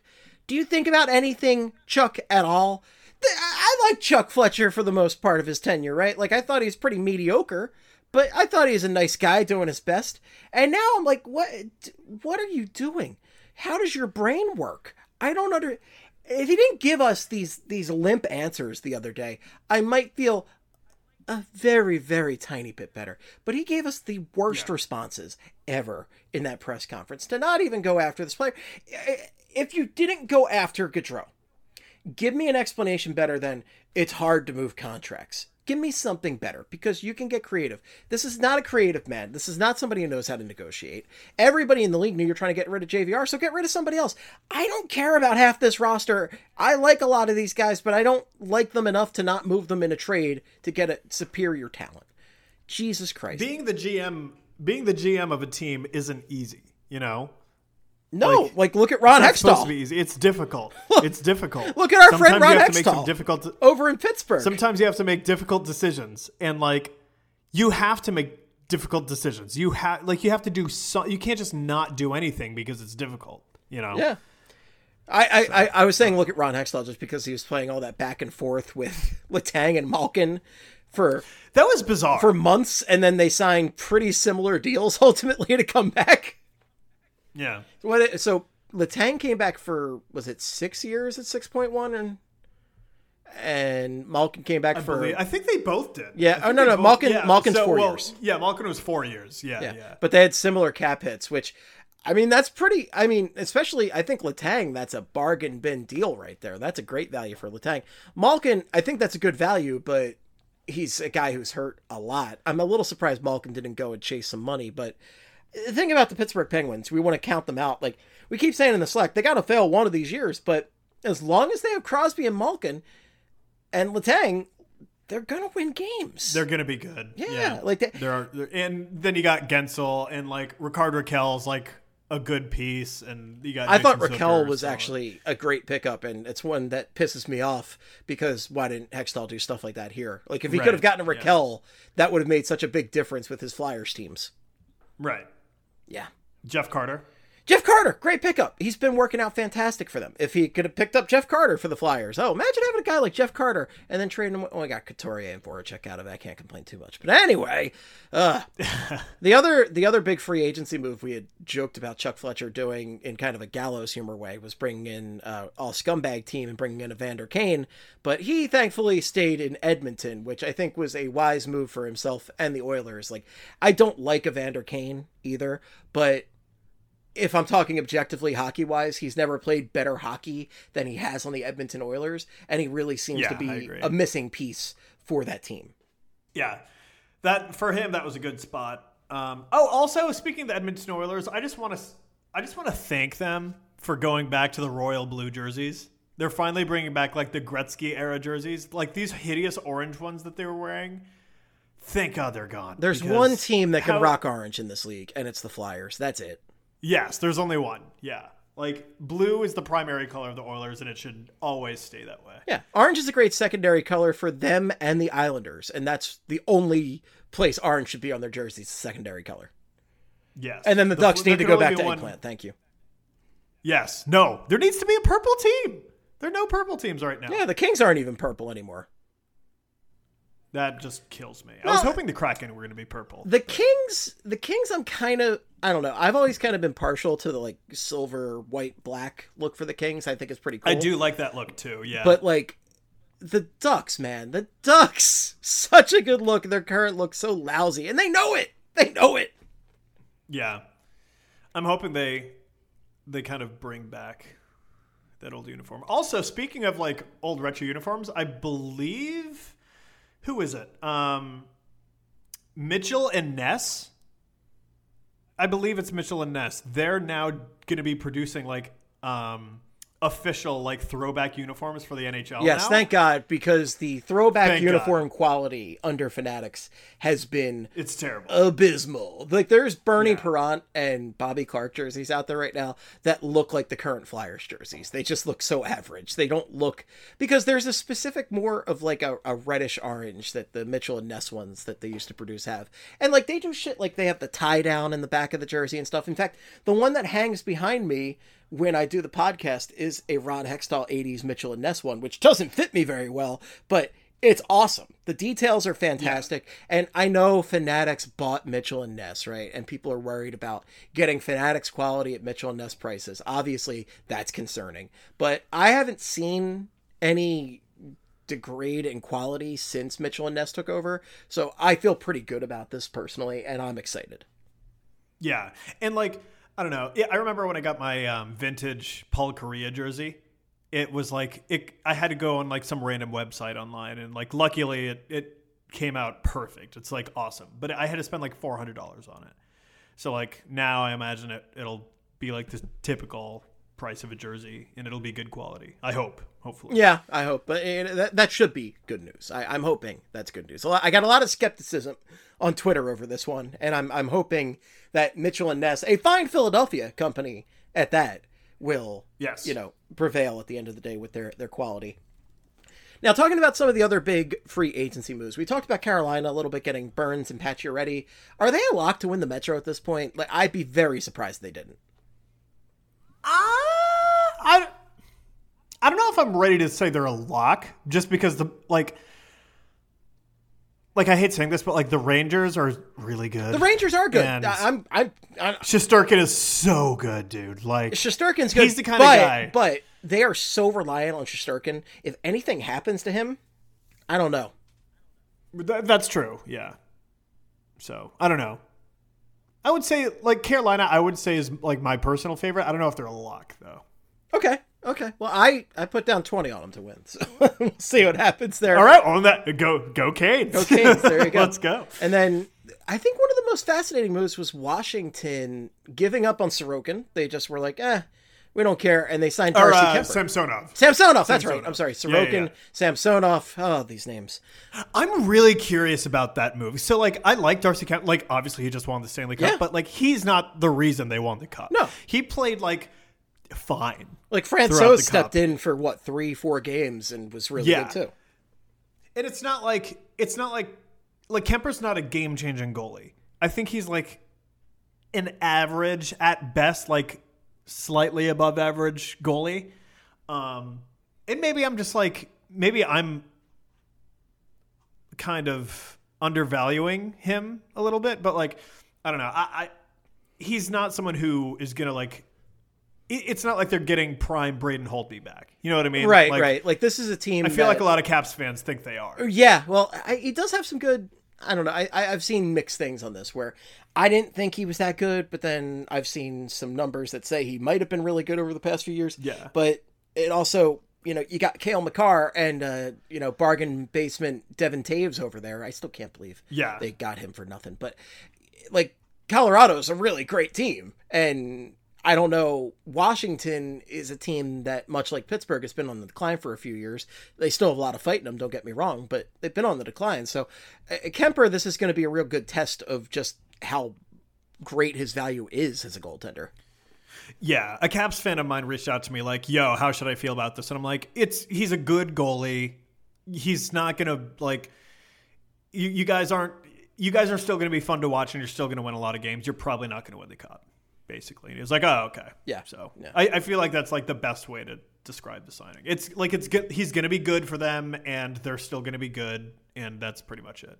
Right, and I feel the same way about that. But I, I thought that was one of the more fascinating signings out there. And then Samsonov went to Toronto. Sorokin's the Islanders goalie. I get it now. I understand how hockey works. Oh, hockey. Who who's the Avalanche goalie now? I forgot. Oh, they traded for. Oh, uh, Georgiev. That's it. That's going to be interesting. That's an interesting move too. So now they have Pavel Francouz and Alex Georgiev. So I'm curious to see if Francouz is going to be like the guy or if they're going to let him battle it out. Here's the beauty of it though for the Avalanche. They're so good that it really doesn't matter. like how like I mean, they can't put me in at goalie. That would be a disaster, but like they're good enough where as long as they have like average goaltending, they're going to win like 80% of their games. Yeah. Hmm. Well, and then the last big name out there at this point is Nazem Kadri. Kadri. I'm gonna, I'm gonna say Kadri at this point because I don't give a shit anymore. I, I like Kadri. I like it. Just rolls off the tongue a little better, right? But Yeah. Kadri's still out there. He's the last man standing, the last big name out there, and is he gonna go back to Colorado? Is he gonna go? I heard Calgary put a. What's going on in Calgary that everybody wants to get the hell out of town? Oh, oh, actually, you know what? I, well, first of all, I don't know, and I also wanted to say this earlier about Calgary. Like, I'm a little annoyed that like also the Flyers didn't. And this is so easier said than done, but like, God, I would have given up so much to get a, um, Matthew Tkachuk. Oh my god! I love him so much. If the Flyers aren't even willing to clear a little cap space to get 115 point scorer who No, wants they're- to be they're here, definitely not doing They're definitely yeah. They're yeah. you know why would they do that? Why would they do anything?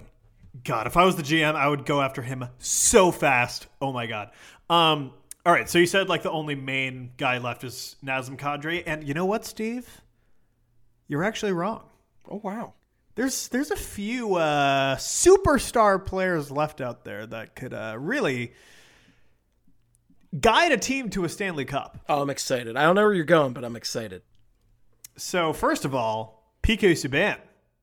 Ah, it, it. Well, I was gonna say it makes me sad that he's still out there, but I think this dude was at a party with like Mehmet Oz the other day. So ah, screw Oh, him. he's fine. Yeah, no, he's fine. And He honestly, actually, what I what I said in the Slack is, I bet PK Subban, Subban doesn't even know that Oz is running for Congress in Pennsylvania. I bet he has no idea. Yeah. I feel like one of two things. Like, I feel honestly, I love like I love Subban. I feel like he- what could happen is like he retires and he just goes to ESPN. He's got it. Like, he's a perfect personality. We talked about this before. Yeah. He's a perfect fit. Like it- it- they better pre-sign him like Tom Brady. Yeah, I would definitely do that. So PK Subban, he's out there. You know who else is out there? Who's that? Phil, Philium, the Thrillium Kessel. Oh, Phil the Thrill. You know what? If we're gonna get fucking weird, bring in Phil Kessel. Bring in Yeah. Mr. Hot Dog. That would be, I think, one of the only redeeming things that they could do at this point. And believe me, he does just about as much on defense as James Van Riemsdyk. Okay, it ain't a lot, but like James Van Riemsdyk, he's gonna put up some goals. He's gonna be fun. Get us Phil, and it'll piss Penguins fans off. Yeah, it would be really, really funny. You know who else is out there, Steve? We have, uh, and th- listen, this guy's been elite for so long, and I'm amazed that no one is even touching him right now, even sniffing him. The one and only Loui Eriksson. Oh wow. That's a guy Oh, wow. who I used to really like. Like I thought, oh, that's a big body, he probably scores goals. Like, yeah, I, I traded I would trade for him in NHL games because he'd be a big body. I could throw in front of the net and crash the net and everything. And that guy he just had a stinky career. Stinky.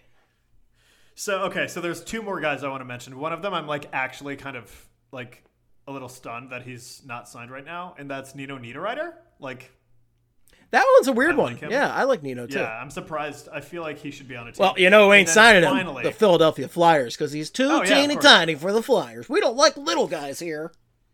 And Steve, I did not forget to mention the crown jewel, honestly, of the people are talking about Johnny Gaudreau. And listen, I love Johnny. Philly boy, how can you not love him?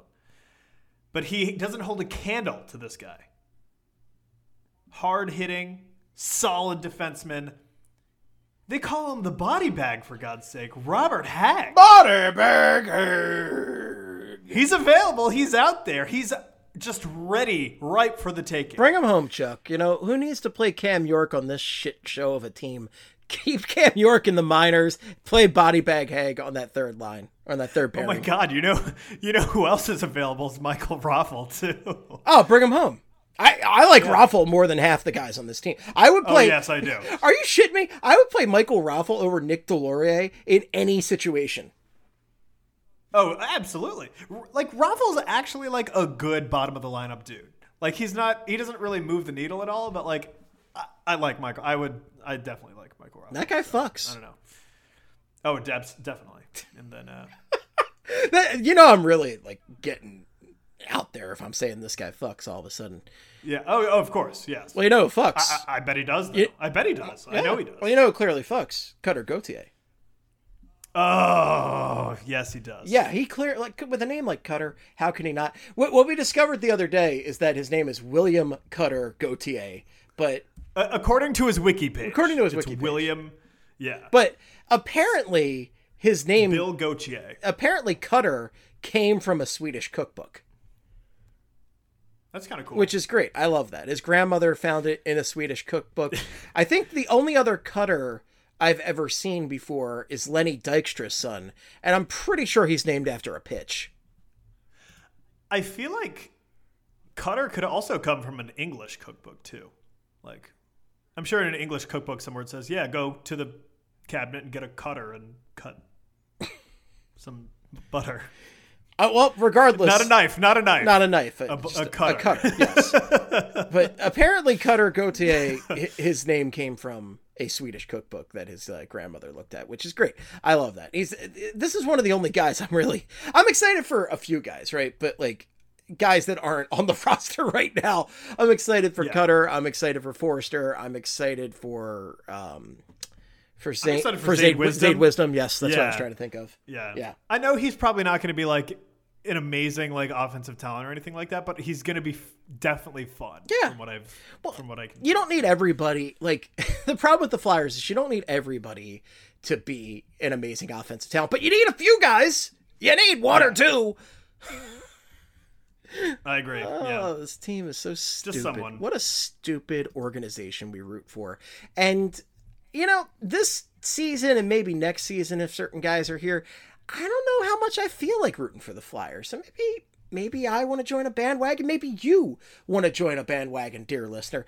And if you do, I'm giving you a pass. As a guy who's been a Flyers fan for over 30 years, I am giving you a pass to go seek other hockey opportunities while the Flyers get their shit together. So, who should you root for? Who should you abandon the Flyers for? There's a few hard no's, okay? Most Eastern Conference teams, right? You really can't root for the rivals. So I'm saying no on Pittsburgh. I'm saying no on Yeah, both New. York teams, New Jersey. None No of one that in the. Metro. Well, there are two. Well, except for I got yeah, two yeah, exceptions. There's only one. I got two. I got two. Interesting. Yes. I only have one, but you know why. I know why you. And we're going to go through it alphabetically, but most Eastern Conference teams, I got a few exceptions below.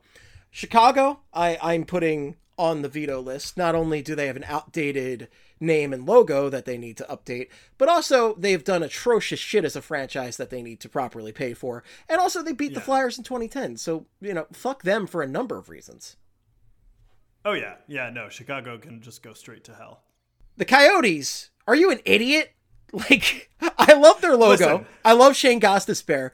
They're playing in a 5,000 seat arena, and they're just a loser franchise. Are you an idiot? Don't ask me why. Don't ask me why, but I have like such a soft spot for the Coyotes. I think it's because they've been so bad for so long. Where it's, it's kind of like the Browns. It's like how can you hate the Browns? well, I don't You hate the I mean? Coyotes. They're like a three-legged Yeah. dog. I feel bad for it, but you know, it could be. They're very cute. I feel bad for it, but I- they, you know, it's not getting a lot done. I, I root for them. yeah, They're- I root like- for the I'm three-legged dog too. I shouldn't say I'm a bandwagon fan of the Coyotes because no, they're not a bandwagon at all. But like I do actively root for the Coyotes. All right, so if you want to root for the Coyotes, you can join Ryan on his Coyotes crew. Yeah, the Coyote crew. Yeah, the Coyote crew. Ryan Quigley and the Coyote crew come into a Quigs- 5,000. Quigs and the Quigs Coyote crew. Yeah, Quig's Coyote crew come into a 5,000 seat college arena near you. Oh, boy. And then the other veto I have the Dallas Stars. And it's nothing against the franchise in particular, but there's one thing we know is a fact as Philadelphia sports fan, and that's that Dallas sucks. always. Dallas sucks. You can't deny it.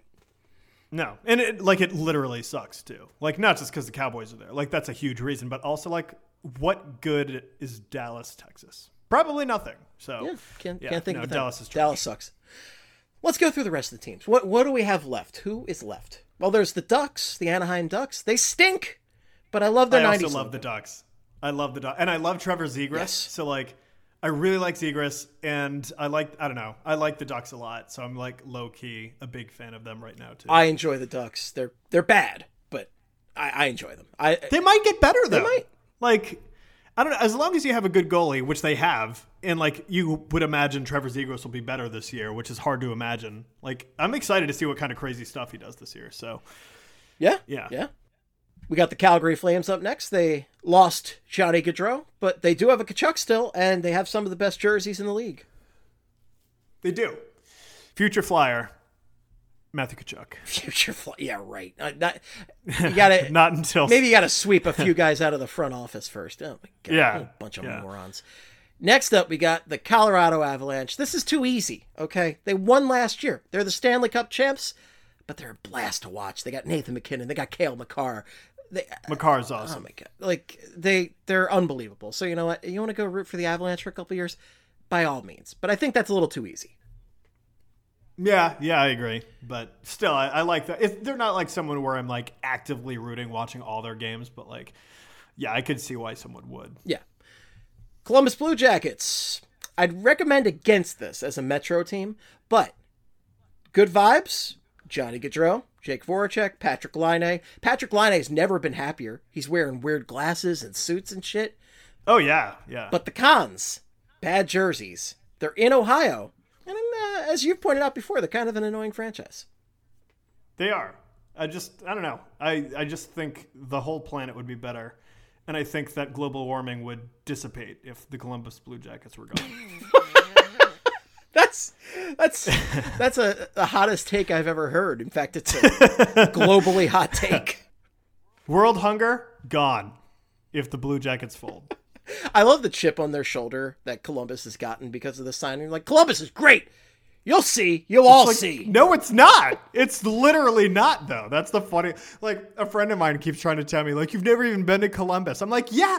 Who would want to go there? I want no part of that state of Ohio. I could go. I could travel every inch of this planet except for Ohio, and I would die the happiest man of all time.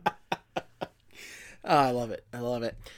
Next up, a, a one that you're familiar with, the Minnesota Wild. How do you feel about the Wild for a potential bandwagon option? I, I like the Wild, but like I feel so bad for them because like the Kirill Kaprizov situation is mighty weird right Oh, yeah, now. that's- it is that's super sketch, and it's so wild that it's ha- like Oh, like wow. so Minnesota wild really- that this is happening. You really Because, use like, the name as a, a dude, as an like, adjective. They there. find they finally get like a franchise cornerstone player. Like for years, the best player of all time was uh, what's his name, Mikko Koivu.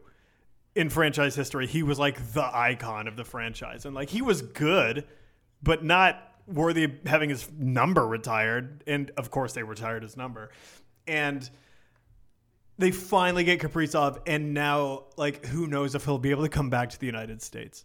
That's terrible, man. That situation. I feel Russia. so bad for them. between yeah. Fedotov and Kaprizov, just absolute, just terrible situation in Russia right now. yeah, Yeah. Next up, Eamon Smith's favorite franchise, the Nashville Predators. I so I I, I have a soft spot. I like them. I think they're one of the most unique fan bases in hockey. I think we need more Yeah. fan bases like this, and they rock the yellow. I I don't like yellow as a color, frankly. Uh, it's kind of a disgusting color to me, but they rock it and they own it, which I Yeah. appreciate. yeah. The good. It's the navy blue yellow look is really good, and yeah, no, I'm a fan. I like I like Nashville. I'm not gonna be like watching their games probably, Yeah. but like if I see them doing well, I'm gonna be like hell yeah. I, I love Roman Josi. Roman Josi's fantastic, but the problem with the Nashville Predators is they are they're a defense first franchise. They live and thrive on defense, and you know that's not the most exciting thing to watch in a hockey game, frankly. No, not really, but like they got Tanner Jeannot, who's a young guy, and then they got Filip Forsberg coming back, and so I don't know. Like I'm I'm excited to see them this year, and then they got Juuse Saros, who's pretty awesome. Yes, yes, absolutely. Next up, the Ottawa Senators, one of the few Eastern Conference teams I will give you a pass for here, and the reason for that is Claude Giroux. We want Claude Giroux to be happy. Brady Tkachuk, Alex DeBrincat. This is a fun team on the rise right now. You mentioned Stützle earlier. Uh, who, who's the guy that just uh, re-signed to a nice deal? Was it Josh Norris? Josh Norris, yeah. So they have some great talent. They're an up and comer, and they went back to their 2D logo because the 3D Senator head was a piece of shit. So Yeah. that is definitely a team that you know what. Even though they had a brawl with the Flyers like 16 years ago, I support you taking on the Ottawa Senators as a bandwagon franchise for now. Dude, I might legit watch some Senators game, like a lot of Senators games this year. Come out to the Fly I Hyperbole really- Senators watch party. Uh, so, so, all right. What are the odds that the Senators at Flyers game in November is the m- highest selling ticket the Flyers get all year? I would. I think that's 100%. my entire savings on that. yeah, Yeah, I agree. yeah, I think that's going to I don't the see- case. I might show up in Yeah. Senators gear at this point because I, I'm not paying I'll, home. I'll wear my. Giroux jersey. I'll wear my Giroux jersey. Yeah, I, I don't know. I might wear a black T-shirt. I'm not supporting the Flyers this year. I'm, I'll, I'll do a podcast about them, but I'm not. I'm not buying any Flyers shit for a No, while. no. But like the things that I already have, I'll keep. Yeah, exactly, exactly. Next up, we got the San Jose Sharks. They are a mess, but Oskar Lindblom went there. Oski boy, we're gonna Hell miss- yeah, ski boy. God, we're gonna miss the hell out of our Oski boy. I love him, man. What a guy. What a shitty way to treat this guy, but at least they did make a nice donation to a charity in his name. And at least, you know, he's still getting his money from the Flyers and he's getting a payday from the Sharks for half a million less than the Flyers bought him out for. What an amazing time to be alive. But, you know, I hope, I wish him nothing but the best. And uh, that franchise kind of sucks, but I hope Oskar just crushes it. I hope he puts up like 25 goals this year. Be fantastic. Next up, It'd be very, yeah. Next up, the newest team in the NHL, the Seattle Kraken. Cool logo, but they stink, and they have Dave Hakstol. I, I'm not gonna. I like see the city, Seattle. I've never been there, but I really want to go. They have killer whales there, and and they February, do have cool. February, Ryan. They do have a cool look and everything, but I can't root for that team until Hakstol's gone. That's my only. I don't have as much of a blood feud with Hakstol as most Flyers fans. You know, he hasn't windsurfed his way into my hate yet, but uh, you know, I, I understand. I understand. the the windsurfing thing always gets me. Like I always forget about that until someone brings up windsurfing, and then it I just it's the first thing I associate with windsurfing easily. Yeah, Yeah. Next up, the St. Louis Blues. Meh. They've got Brayden Schenn. They've got Craig Berube. But, like, as I've said on this program before, I could not have less of a connection to those guys from their time with the Flyers. And, like, Right, at yeah. Berube, I have a connection from being a notable Flyers goon back in the day. He's great. Great Flyers goon back in the day. But, like, as a coach, like, ugh. And Brayden Schenn never made a connection with the guy. I don't give a shit. So, the Blues, if you want, go for it. Their throwbacks are cool. Schenn won his champ. Schenn won the cup. Yeah. so it's over. I, I officially don't both, care about both it. Schenns have won cups. It's a real stunner right there. Wild.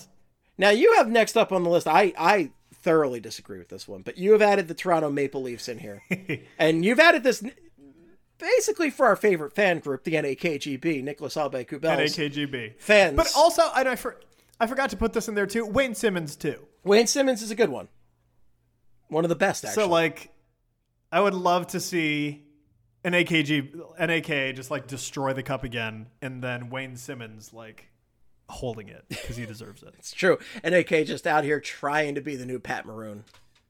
Yeah, yeah, it would be great. What if he is? He could be. He could be. That would be I'm actually shocked the Flyers haven't tried to sign Pat Maroon again. To be totally honest with you, like they, Yeah, because they do seem stupid enough to think, oh, that's how we win a cup. We sign this guy, and he just magically gets us to the Stanley Cup. And then I'm gonna buy this bag of magic beans. Fucking guys, let me tell you. Next up, we got the Vancouver Canucks. Bruce Boudreau, he smells food. That's pretty much all I got. But and I, you know, I like the Canucks. That's all I got. Yeah, I like them too. Again, Killer Whales, the logo. Big fan of that. Yeah. And then, like, I do like Boudreau, and I like, um, like Petter. I have a a big affinity for Pettersson just because like he carried my team. Like I took a risk on him last season in fantasy hockey. Someone dropped him, which I thought was insane. What? So I was like, oh, I was like, okay, and so I picked him up, and then I knew he was going to turn his season around as soon as Boudreau came in, and then he did, and he was like one of my X factors throughout the rest of the year, and then I won that championship in fantasy, so I owe it to Elias Pettersson to root for his team a little. You owe it to him. I do. Oh man. And then we got the Vegas Golden Knights, which is again one that you're intimately familiar with. And I don't know. I, I think that's gonna be a no from Steve Dog. They've they've won a lot for an expansion team. And they've made a lot of dumb decisions in recent years and had to shed talent like crazy, just giving out talent like nobody's business around the league. And I don't know. This is a spoiled franchise already. I, I don't know if I can root for this.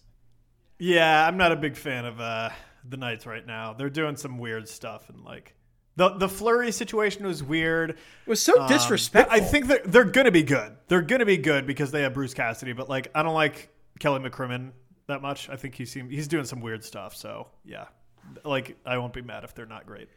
And then finally, we got the Winnipeg Jets, and that's a certified meh from me. Like, Yeah, I literally never think about the Jets. I don't think about the Jets at all. And talk about a franchise that needs to go back to their throwbacks. Current jerseys are so just incredibly bland, and their throwbacks are so gorgeous. Please wear nothing but throwbacks, Winnipeg Jets. Yeah, bring them back, baby. That's what we need. Bring them back.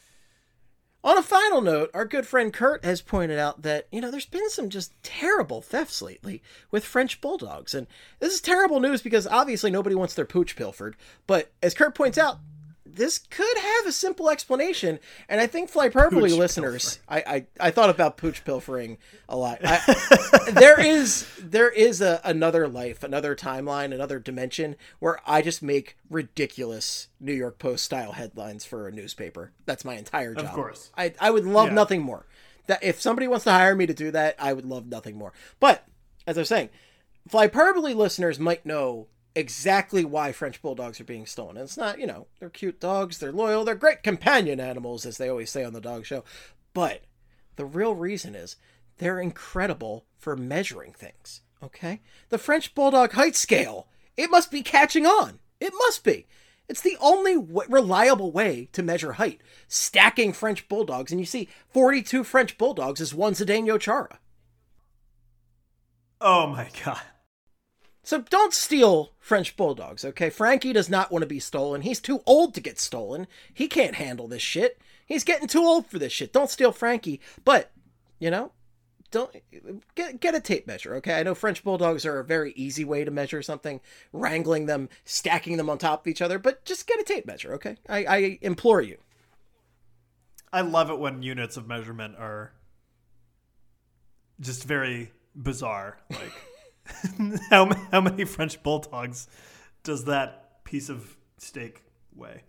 Wait, whoa, whoa. we've never used this for for weight. Now this is that's interesting. Now, see, a French bulldog could eat a steak within 13 seconds because they just scarf things down.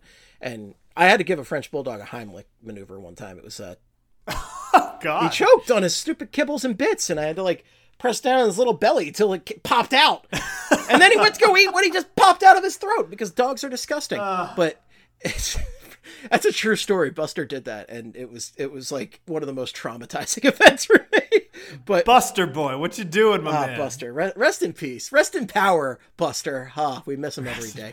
But he, he didn't. By, by the way, he didn't die from choking on his food, as you might think. Just, just old for a dog, and shit happens. But uh, regardless, I would think um that's a, a bulldog and a half, French bulldog and a half. If we're going with a weight scale for a steak. Yeah, I'd, I'd agree with Actually, that. it's probably not true at all. French bulldogs are usually like twenty pounds. If you eat a twenty pound steak, you're gonna die. Don't challenge me, Steve. I, by all means, my friend, by all means. I'll do it. Oh my god, I'll add twenty pounds in one meal.